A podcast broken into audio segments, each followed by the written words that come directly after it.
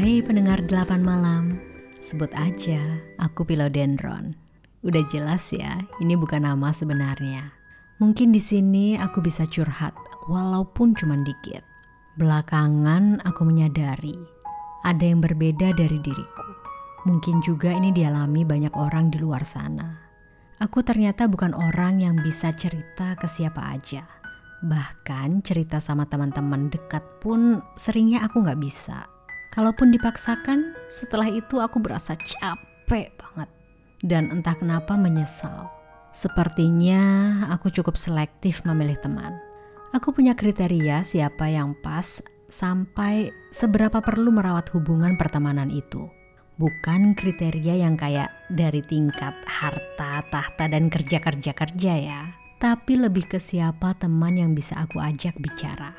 Karena aku sadar Aku baru bisa sedikit terbuka dengan orang setelah mengenalnya minimal 3-5 tahun. Itu pun gak semua hal aku bisa cerita. Ya 25% lah yang aku bisa sharing. Ya mungkin orang kebanyakan juga mengalami ini kali ya. Cukup lama memang. Beberapa orang bilang aku tertutup. Tapi aku gak ngerasa gitu. Cuma kemudian belakangan aku sadar. Hmm, Kayaknya orang bener deh. Aku bukannya ingin sok misterius. Tapi emang begitu aja sih yang aku rasain. Serius, kalau ketemu aku, dijamin gak ada deh itu atmos-atmos misteriusnya. Aku mulai menyadari ini ketika belakangan menerima beruntun kabar duka. Karena pandemi COVID, beberapa kenalan meninggal, keluarga kawan meninggal, kawanku meninggal, kerabat meninggal, hingga sahabat kecil dan juga sepupuku meninggal. Sialnya, aku gak bisa mengekspresikan emosi duka itu. Padahal aku merasa ikut kehilangan. Yang aku lakukan biasanya cuma diam, lalu merunut apa yang sebenarnya aku rasain. Dan kenapa aku gak bisa mengekspresikan itu padahal aku juga merasa kehilangan. Itu kenapa aku termasuk orang yang nyaris nggak pernah menuliskan ucapan duka di grup-grup WhatsApp karena kebanyakan diamnya. Dan kalaupun mengutarakan bela sungkawa atau doa, aku akan sungguh-sungguh memikirkan apa yang mau kusampaikan. Lalu kukirim lewat Japri. Lebay ya, tapi ya emang gitu, absurd.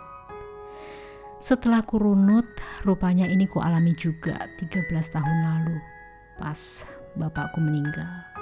Aku kehilangan bapak, sangat-sangat kehilangan bapak. Tapi nggak ada air mata, seperti lazimnya anak perempuan kehilangan bapaknya. Aku menyaksikan ibu menangis. Sampai usiaku 33 ini, aku masih ingat betul scene itu. Belasan tahun silam kelopak mata ibu sampai mengembung karena nangis. Sedangkan aku enggak. Alih-alih memeluk, aku cuma mampu menenangkan ibu dengan menepuk-nepuk dahinya. Bukan hanya perkara mengekspresikan emosi kehilangan, aku juga susah meluapkan perhatian. Mungkinkah itu kali pertama kegagalanku meluapkan emosi? Enggak tahu juga sih. Karena penasaran, aku sampai-sampai kepikiran, apa aku butuh konsultasi ke ahli kesehatan mental ya? Tapi kayaknya belum aku merasa masih bisa mengelola apa-apa yang aku rasain itu tadi dan mencoba merunutnya sendiri satu persatu. Lagi pula semua ini nggak menggangguku ataupun orang lain. Ya cuman sesekali saja mengusikku. Atau paling-paling dampak dari itu semua adalah aku dianggap nggak peka, nggak punya perasaan, nggak punya empati. Padahal kan ya, siapa juga yang bisa menjamin tangisan berderai-derai dan pelukan bertubi-tubi itu adalah emosi yang sesungguhnya. Nggak ada. Hah, dah ah. Nanti nggak selesai-selesai. Soalnya aku kayak gitu. Kalau mikirin sesuatu suka rumit. Banyak pertanyaan lanjutan dan nggak jelas.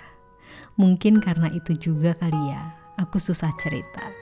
Atau lebih ke males cerita. Nggak tahu juga. Ya sobat sambat, aku tahu ini bukan cerita yang penting buat kamu.